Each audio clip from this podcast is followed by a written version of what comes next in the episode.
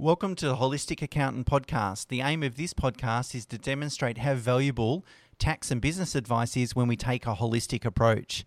That is, all tax and business advice that your holistic accountant gives you must be aimed at helping you achieve your business and lifestyle goals. It's not just about saving tax. In this episode, we'd like to discuss how to prepare your business for sale. That is, how to maximize your sale value after tax. Welcome, Mena. Hi, Stuart. So there's many reasons why you might want to get your business ready for sale. Now, the obvious one clearly is that you plan to sell your business. You know, some people plan to start a business, build it, and then sell it for hopefully a large payday, and that's part of their sort of strategy to build their personal wealth or even transition into retirement. So for those people, this podcast topic is a pretty obvious one, but there's other reasons that you might want to sort of focus on maximizing the saleability of your business. And the first one is succession planning. So, you know, if you're in a business and you're occupying a key role in that business, and you want to attract someone else that might come and, you know, buy part of the business off you, or even potentially all the business down the track, there's going to be two reasons why someone might contemplate doing that. The first one is that they love the business, the product, that they've worked in the business, that they have some sort of sweat equity, you know, that they become a key person in that business. The second reason would be it's a very good profitable business. You know, some people that are silent partners, for example, might be attracted to investing in a business just because the financial returns are good. And my view is, why not make it both? If you need to come up with a succession plan, then of course you need to identify the right person that can slot into the business for you. But if you can then make that business very investable, you know, it's going to give good quality financial returns, then I think it's going to be a lot easier to implement a succession plan. The second reason might be because you want to reduce your working hours. So you might not want to retire in full, but maybe you don't want to work as much as you currently are. So you want to have a plan. You want to put in place a plan where you might go down to maybe 2 or 3 days a week, for example, and you might be comfortable to do that for a lot longer period of time than working, say, 5 days a week. Well, making yourself redundant in your own business is a very important way to go about doing that, which is some of the things that we're going to talk about here. And lastly, maybe just because it makes good sense. You know, if you can build a sustainable business that isn't single point sensitive on one individual, such as yourself, then you prepare yourself for any changes down the track, whether they're industry changes or changes to your personal situation, or even changes to your goals. So it's okay. We might be sitting here thinking today, love to work in my business for the rest of my life. And then I don't even think beyond that. But, you know, of course, in a couple of years' time, you might wake up and not feel as enthused to do that. Now, if you've worked hard at making sure that your business isn't reliant upon you, then you've got that flexibility down the track. And sure, the thing to remember is that taking steps to prepare a business for sale typically makes it a more robust business. So it's good to do it irrespectively. So there are a few key steps you must focus on. The first is you need to identify a buyer. Make sure you have something to sell that is attractive to your likely buyer. Having a clear idea of who will be the likely buyer, the reasons they will buy your business, and the things they are looking for will help you get your business ready for sale. You also need to reduce key person reliance. Often small businesses are heavily reliant on their owner. But unless you're willing to sell yourself, that's not a good thing. Therefore, you must make yourself redundant. Typically, you can do that by for example, attracting great team members or focusing on systemization. This could take many, many years, and that's why thinking about saleability sooner rather than later is a good idea. Systemization is also critical where there is less reliance on the people to deliver the business outcomes. Anyone can drive a good, robust system. McDonald's is an excellent example of this. Their business is run by 15, 16, 17-year-olds. They don't make the best burgers in town, but they are certainly consistent. And consistency builds trust and reputation. It shouldn't be underestimated. It's almost better to be consistently average than inconsistently brilliant. The McDonald's example, Mena, is a good one. Anyone that has teenage children would greatly appreciate how difficult it is to get them to do anything, let alone get them to do something on a consistent basis. So it really speaks to the strength of their internal systems, and something I think we all, no matter what our product or service is, we all can kind of learn from. The last two things we need to really focus on is legal protection and contracts. So things like making sure we've got customer contracts. So if we've got particularly large customers, if we can tie them up in a contractual agreement to deliver a certain amount and provide some incentives to do that, obviously it reduces the risk of a potential purchaser.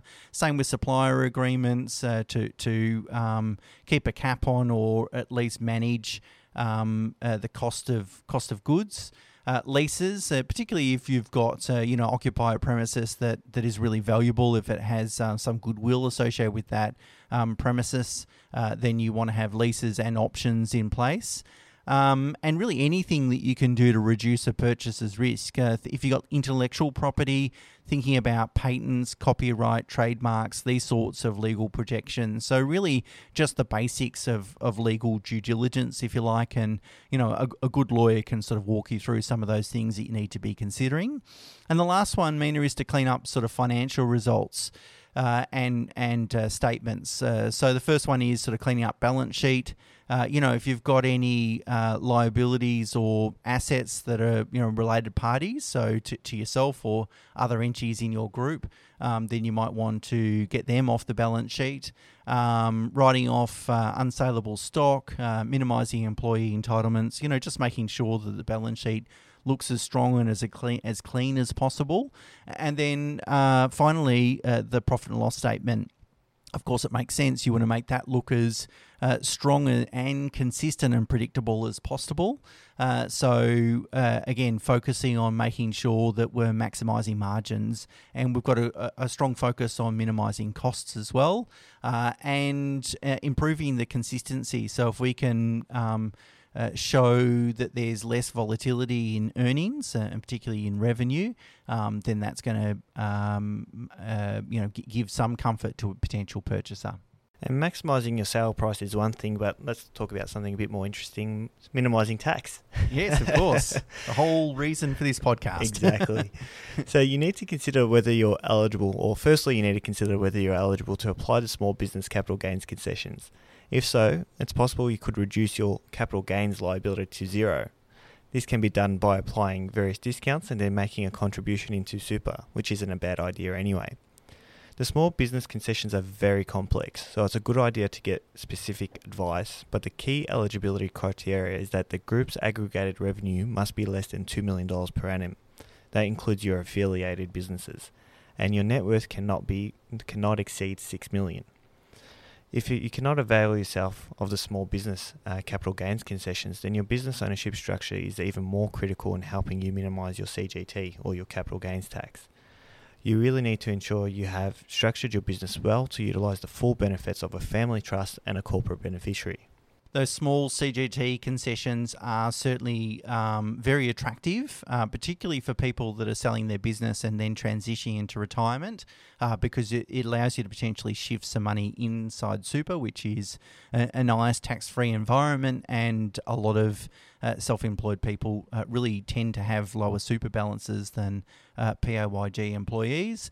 And there's very few things in life that are tax-free, Mena, so one to certainly take into account. And if you can navigate your business sale so that you fall inside those concessions, it's a very valuable outcome. Now, of course, like many other things, there's lots of other considerations to take into account other than just getting your business ready for sale and then maximising or minimising tax, and therefore maximising the after-tax proceeds. There's a few points that Mena and I just want to sort of touch on and highlight, but of course it's important to get advice from your holistic accountant because everyone's situation is different, and there's also different risks and opportunities, and you really need to lean on that experience. But the first one, to try and maximize sale revenue, sometimes we can offer a purchaser and what's called an earn-out clause. So that means that they will agree to pay you a certain price, and particularly if you want to, you know, we all want a full price, but if you really want the highest multiple possible, then one way to deliver that or get that is to reduce the vendor's risk. And you might say, look, the vendor will pay 4 or 5 times profit, but we'll pay 80% of that upfront, and we'll pay the remaining 20% in 12 or 18 months' time, assuming that you still hit the profitability marks that you've indicated where the business is at. And this would be particularly valuable if you were continuing to work in the business. In fact, I probably wouldn't consider it unless I was working in the business. And what it does is it means you then have an incentive to help the new owner transition into the business and maintain its profitability. So earnouts can be very valuable in maximising your sale value. The next one is how you're going to get paid for the business. So obviously cash is an obvious one, and certainly the least risky one. But again, if you want to look at ways to sort of maximise your purchase price, then not everyone's necessarily going to be able to stump up the cash. And they might be willing to pay a higher price if it's a equity, scrip and cash combination. So that means that you either get equity or shares in the new business, and particularly can be an attractive option if it's a listed business too, because then you've got an open market and where you can eventually sell those shares when you're able to. Now, I've seen lots of situations where people have worked really hard all their life and sold their business for shares, what's called sold it for scrip. Even for listed businesses, and then the share price bottoms out, crashes, and they end up getting very little money for their business at the end of the day. So just be careful about what you're... I mean, cash is king, and if you're receiving equity or some shares as compensation, just make friends with the possibility that, you know, by the time it comes to potentially selling that on market, it could be worth a lot less. The last one is vendor finance, which means that you really fund the loan. So, for example, they might pay you 80% in cash and 20% is vendor financed. And they would pay you, it's really a loan from you to them, and they would pay you an interest rate with some sort of repayment terms over the time. Vendor financing would probably be more common in a situation where you've got a succession plan. I was searching for that, Mena, for a while. A succession plan in place, particularly if you're selling to someone that's already in your business that's going to take an equity share. They might not necessarily have the finances to be able to pay cash. But thinking very carefully about, you know, if you're going to sell, what sort of compensation or consideration will you receive for that sale price? There's just a couple of other factors I'd like to touch base on short. The first is vendor warranties and representations. Purchasers will want to reduce as much risk as possible by requesting you make certain promises about the health of the business. You must ensure you understand these and the associated risks. Having a well-informed solicitor who's experienced in commercial trade is really important in these instances.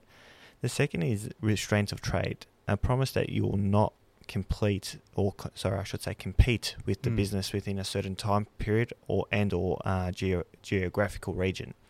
This is obviously not very important if you plan to retire completely.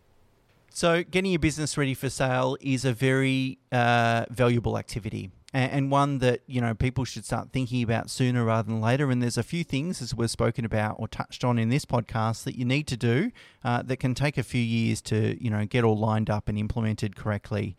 Your holistic accountant is integral to making sure that you're going to maximise your business value, and they can bring in other professionals as and when required, including legal practitioners, business brokers, merger and acquisition advisors, those sorts of people, but really making sure that you've got a really robust business that's systemized, that isn't highly dependent on you, the owner, the one individual, it goes a very long way to sort of maximizing business value.